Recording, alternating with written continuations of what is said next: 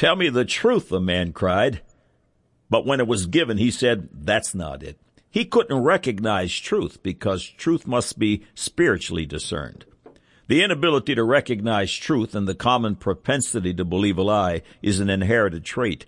Our great grandmother Eve didn't recognize truth and believed a lie. Her husband Adam followed his wife's lead and ever since it's been like mother like daughter, like father like son. Jesus Christ said of his Father in John 17, 17, Sanctify them through thy truth. Thy word is truth. God is his word in John 1, 1. In the beginning was the word, and the word was with God, and the word was God. God is his word, and his word is truth. Consequently, to know the truth means that you must know God. Knowing of someone and truly knowing someone are substantially different, and the latter requires intimate knowledge. In etymology, the study of words, there is a foundational rule known as the rule of first occurrence. It, its basic principle deems that a word's primary definition is established when a word is first used in history. The first time know or knew is used in the scriptures as intimate knowledge is found in Genesis chapter 4 verse 1. And Adam knew Eve his wife, and she conceived and bare Cain and said, I have gotten a man from the Lord. Intimate knowledge of God can only be obtained through Jesus Christ. Luke chapter 10 verse 22, all things are delivered to me of my Father, and no man knoweth who the Son is but the Father, and who the Father is but the Son, and he to whom the Son will reveal him. 1 Corinthians chapter 2 verse 14, but the natural man receiveth not the things of the Spirit of God, for they are foolishness unto him. Neither can he know them, because they are spiritually discerned. Intimate knowledge of God and the ability to recognize truth requires one to be born into God's family. Born a second time. Literally born again. This time born of the Spirit of God. This can only be recognized through repentance, believing upon the saving blood of Jesus Christ, and following the Lord in His holy word. Are you ready to recognize truth? Would you like a brand new name, a brand new father, and a brand new life free of guilt and shame? Would you like a life filled with measurable eternal purpose? We have good news. Today is your day of salvation. Click on the Further with Jesus for immediate entry into the kingdom of God. Now for today's subject. God said, Leviticus chapter 11 verses 7 and 8, And the swine, though he divide the hoof and be cloven footed, Yet he cheweth not the cud, he is unclean to you. Of their flesh shall ye not eat, and their carcass shall ye not touch, they are unclean to you. Man said the Bible's dietary laws are irrelevant teachings of religious superstition. Pork is good food. It's the other white meat. Now the record. Many emails come to God said, man said concerning the law in the Old Testament. There are Christian groups that teach that the New Testament Christians basically have no need for the Old Testament. This is terribly untrue. These believers are not aware that Jesus Christ and the apostles quoted directly or referred to the record of the Old Testament around 300 times. The Bible teaches that the law is a schoolmaster bringing us unto Christ it is absolutely foundational and necessary for a clear understanding of all aspects of the plan of salvation and the very mind of God. Galatians chapter 3 verses 21 and 25. Wherefore the law was our schoolmaster to bring us unto Christ, that we might be justified by faith. But after that faith is come, we are no longer under a schoolmaster.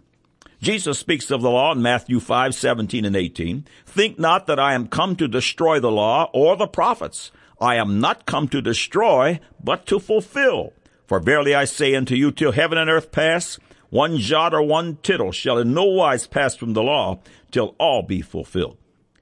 For more information on this issue, click on to the following subjects. All of the commandments in the Old Testament are either fulfilled in Christ or carried over intact into the New. Example of commandments carried over would be directives against murder, stealing, idolatry, adultery, fornication, homosexuality, consuming blood, things strangled, etc. Concerning Christ's fulfillment of the law, Colossians chapter 2, 16 and 17 reads, Let no man therefore judge you in meat or in drink, or in respect of an holy day, or of the new moon, or of the Sabbath days, which are a shadow of things to come, but the body is of Christ. An excellent example of the shadow and fulfillment of the law would be the Passover. The Passover observance is in remembrance of the final plague God placed on the Egyptians, the cruel slave masters of the children of Israel. Let me read you the story. Exodus chapter 12 verses 3 through 14. Speak ye unto all the congregation of Israel, saying, In the tenth day of this month, they shall take to them every man a lamb, according to the house of their fathers, a lamb for an house. And if the household be too little for the lamb, let him and his neighbor next unto his house take it according to the number of the souls. Every man according to his eating shall make your count for the lamb.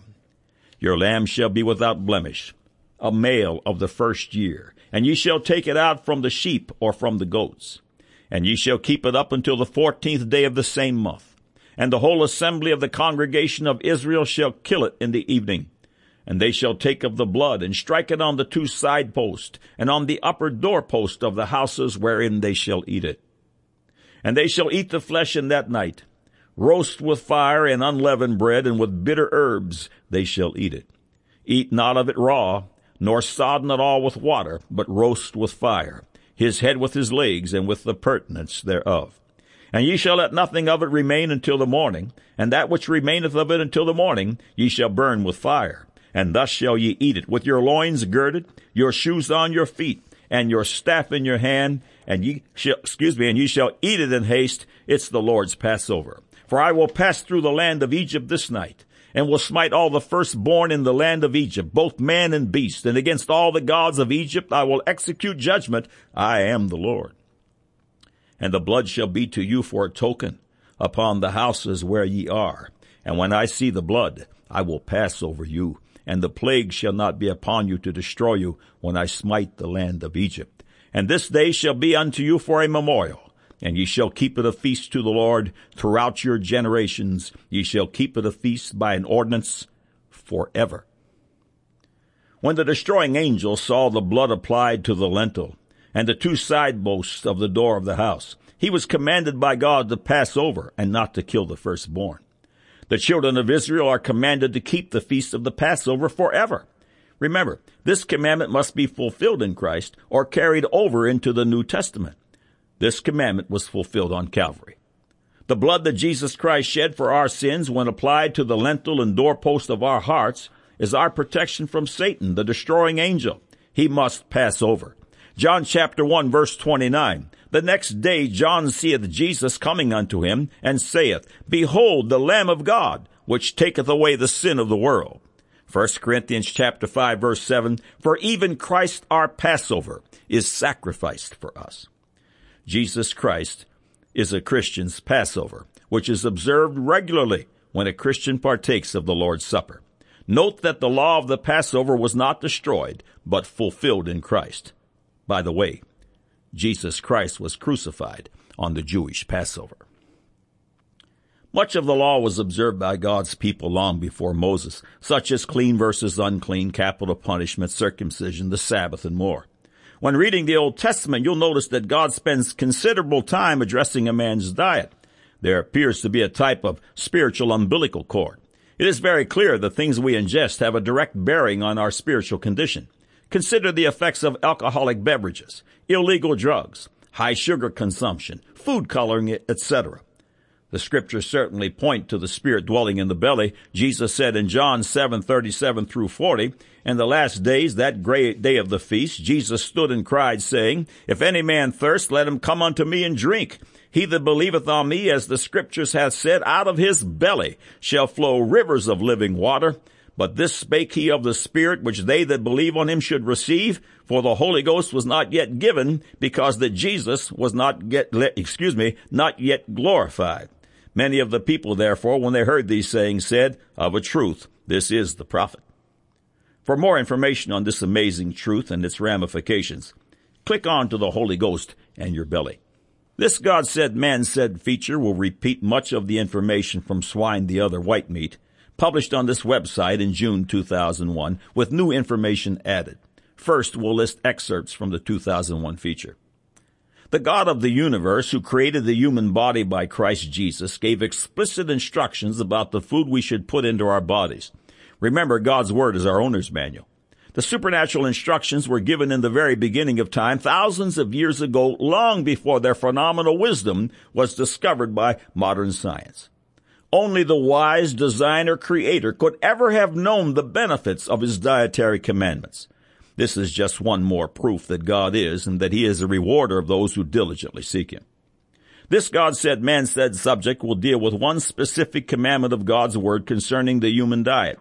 It should be noted that the New Testament believer can pray the prayer of faith over his food and access God's purifying power. You can find that in 1 Timothy chapter 4 verses 3 through 5. Unfortunately, the vast majority of the world's population is not born of God through Christ Jesus and cannot access God's blessings. Therefore, it would be wise for them to follow God's dietary laws. Purely from a biological, not legal position, the believers should be wise to follow God's dietary laws as well. God calls the swine unclean. In the Old Testament, an unclean person was one who had touched the dead, had a running issue or oozing sore, or was or came into contact with a menstruating woman, etc. The term uncleanness means one is in a contagious situation. Those contaminated were quarantined. The swine is called unclean, which means it is contagious and will bring harm to those who eat its flesh or touch its carcass. Dr. David Macht of Johns Hopkins University reported on the toxicity levels of the flesh of animals and seagoing creatures. In Dr. Macht's research, all unclean, listed in God's scriptures, creatures measured toxic, with the pig ranking extremely toxic at about the same level as the rat and groundhog. In regard to the human body's metabolism, it is ill equipped to handle unclean meats. Unclean meats digest in only three hours, while the clean meats that God commanded us to eat digest in up to 18 hours. In a 1988 report, E.A. Widmer, Ph.D., professor and program director of environmental health, School of, uh, School of Public Health, excuse me, Loma Linda University, had this to say in the following excerpt. Pork consumption is now associated with coronary heart disease, cancer, and certain communicable diseases. Pigs are noteworthy as host for the intestinal trichinella roundworm, Trichinella spiralis, which causes the disease trichinosis, a disease with symptoms that doctors often attribute to intestinal flu, pneumonia, or rheumatism. A more complete list of symptoms of the trichinosis infection was listed by the Division of Parasitic Diseases, National Center of Infectious Diseases. Now here's, here's the listing. Nausea, diarrhea, vomiting, fatigue, fever, and abdominal discomfort are the first symptoms of trichinosis. Headaches, fevers, chills, cough, eye swelling, aching joints, muscle pains, itchy skin, and diarrhea or constipation follow the first symptoms. If the infection is heavy, patients may experience difficulty coordinating movements and have heart and breathing problems. In severe cases, death can occur. Additionally, Dr. Widmer had this to say about pork tapeworms. Tapeworms are yet another problem that eating pork poses.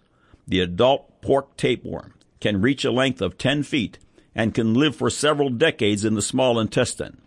If infection is widespread, it can simulate a brain tumor, epilepsy, or other neurological or psychiatric disorders. People become infected with the adult tapeworm by eating undercooked pork infected with bladder worms. Pork is also implicated in breast cancer, prostate cancer, and cancer of the colon. H. Fred Troutt, VMD, PhD, and Julie Funk, DVM, conducted research in order to estimate the prevalence of swine herds infected with pathogenic uh, Yersinia. Uh, okay, let me, let me hit this again. Yersinia uh, enterocolitica. H. Fred Troutt, VMD, PhD, and Julie Funk, DVM, conducted research in order to estimate the prevalence of swine herds infected with pathogenic Yersinia uh, enterocolitica. Excuse me for the pronunciation. And the remainder of this feature, we will refer to it as YE.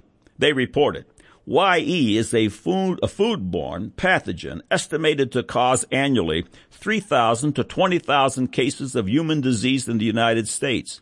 The most prevalent clinical signs in human beings, children are the most frequently affected, are abdominal pain and fever, diarrhea and nausea, vomiting may also occur. The disease can range in severity from self-limiting gastroenteritis to potentially fatal septicemia. Troutt and Funk examined 103 lots and 3,375 individual pigs for carriage of YE. Of these, 92.2% were found to contain pigs carrying YE. Finally, they reported the results support the hypothesis that pigs are a significant potential reservoir for human infections by YE. Another curse man has reaped because of his disregard for God's word is an infection of the intestinal tract and less commonly the bloodstream called Campylobacteriosis, hereinafter referred to as C. If the number of cases of C reported by the uh, New York City Department of Health in 1998 is consistent by, present, uh, by the percent of population across America, nearly a quarter of a million people are infected by it. C is generally spread by eating or drinking contaminated water or food, especially undercooked poultry or pork, and by contact with infected animals. Common symptoms of C are mild or severe diarrhea. Traces of blood may be found in the stool. Other symptoms include fever, abdominal pain, nausea, and vomiting.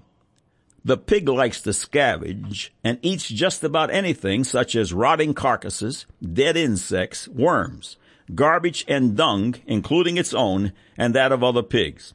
It's an unclean animal and input produces output. Input rotting carcasses and dung, output pork chops made of rotting carcasses and dung, end of quote. The biblical prohibitions in the Old Testament against unclean foods are considerable. Avoiding these foods is critical to the unsaved and makes good biological sense for everyone. J.S. Rubin, NMD, PhD, in his book The Maker's Diet, weighs in with the following. He partly refers to research conducted by author E. Josephson in his book God's Key to Health and Happiness. Rubin writes, Pork products in particular top the list of favorite foods for many Americans. Some don't realize their favorite snacks or food items come from swine. The pig did not make the creator's list of clean animals for a very good reason. Clean animals that chew the cud have an alimentary canal and a secondary cud receptacle. Essentially, they have three stomachs available to process and refine their clean, vegetation-based food into flesh in a process that takes more than 24 hours in general. Pigs or swine, on the other hand, never limit their diet to vegetation. They will eat anything they can find, including their own young and sick or dead pigs from the same pen. Josephson claimed the pig's single stomach arrangement was very simple in design and function, and that it was um, combined with a limited excretory organ system. Four hours after the pig has eaten his polluted swill and other putrid offensive matter, man may eat the same swill second-handed of the ribs of the pig. With impeccable logic, Josephson adds, did anything biologically happen to the swine since Bible times? Or did the digestive tract of man have some kind of miracle transformation? No. The Bible, science, and experience have all proven the contrary. Regarding scavengers of the sea, we see media warnings about toxic crabs, clams, and oysters off the East Coast each spring or summer. Why? Scientists literally gauge the contaminated levels of our oceans, bays, and rivers and lakes by measuring the mercury and biological toxin levels in the flesh of crabs, clams, oysters, and lobsters. Consider Dr. Rothschild's explanation of the toxic effects of what the Bible calls unclean foods. Do not consume any meat of scavenger animals comprising pork. All shellfish varieties, skin, uh, excuse me, skin fish, which are scaleless, scalish fish, scavenger birds, snakes, and most reptiles. The reason for this uh, biblical prohibition is dual. The first consists in that the meat of such animals is about 10 times more perishable, difficult to preserve than that of the allowed animals. Frequently, people do not realize a piece of meat is already poisonously spoiled until they uh, perceive the toxic symptoms and have already ingested it. The second reason consists in the scary fact that the byproducts that originate from digesting such scavenger meat are highly poisonous. We're referring to speci- uh, specifically to the so-called death enzymes such as cadaverine, putrescine, these death enzymes are extraordinarily useful in nature. Without their assistance, no flesh would revert to dust. They are extremely useful to break down a corpse, but terribly inconvenient in a living human body. End of quote. Note the following published by Dr. Reginald Cherry in his book, The Bible Cure. Notice that certain types of animals were unclean to eat, particularly swine and seafood, such as shrimp or oysters that did not have scales. Why? The Bible cure revealed the potentially unhealthy, unclean attributes of these meats centuries before science uncovered that pork could carry the deadly trichinosis infection, and then shrimp or shellfish retain heavy metals, mercury, or lead in their flesh. Those with infectious diseases such as leprosy were quarantined to protect the general population from contracting these diseases. Earlier I mentioned the Torah's prohibition against eating fat or blood, Leviticus 7:26. This prohibition against consuming blood concurs with our present medical knowledge that blood can be a vehicle for spreading infectious diseases. F. H. Garrison, in his classic study on the medical history, writes, the ancient Hebrews were in fact the founders of prophylaxis, and the high priests were true medical police. They had a definite cure of ritual hygiene and called cleanliness. The book of Leviticus contains the sternest mandates in regard to touching unclean objects, the proper food to be eaten, the purifying of women after childbirth, the hygiene of the menstrual period, the abomination of sexual perversions, and the prevention of contagious diseases. In the remarkable chapter on the diagnosis and prevention of leprosy, gonorrhea, and leukorrhea in Leviticus, the most significant, uh, the most definite, excuse me, common sense directions are given in regard to segregation, disinfection, even to the point of scraping the walls of the house or destroying it completely, and the old Mosaic rite to the, uh, uh, of the incineration of the patient's garments and other fomites. End of quote. God's word is truth. Embrace it and have life and have it more abundantly. God said, Leviticus 11 verses 7 and 8, And the swine, though he divide the hoof and be cloven footed, yet he cheweth not the cud, he is unclean to you. Of their flesh shall ye not eat, and their carcass shall ye not touch. They are unclean to you. Man said, the Bible's dietary laws are irrelevant teachings of religious superstition. Pork is good food. It's the other white meat. Now you have the record.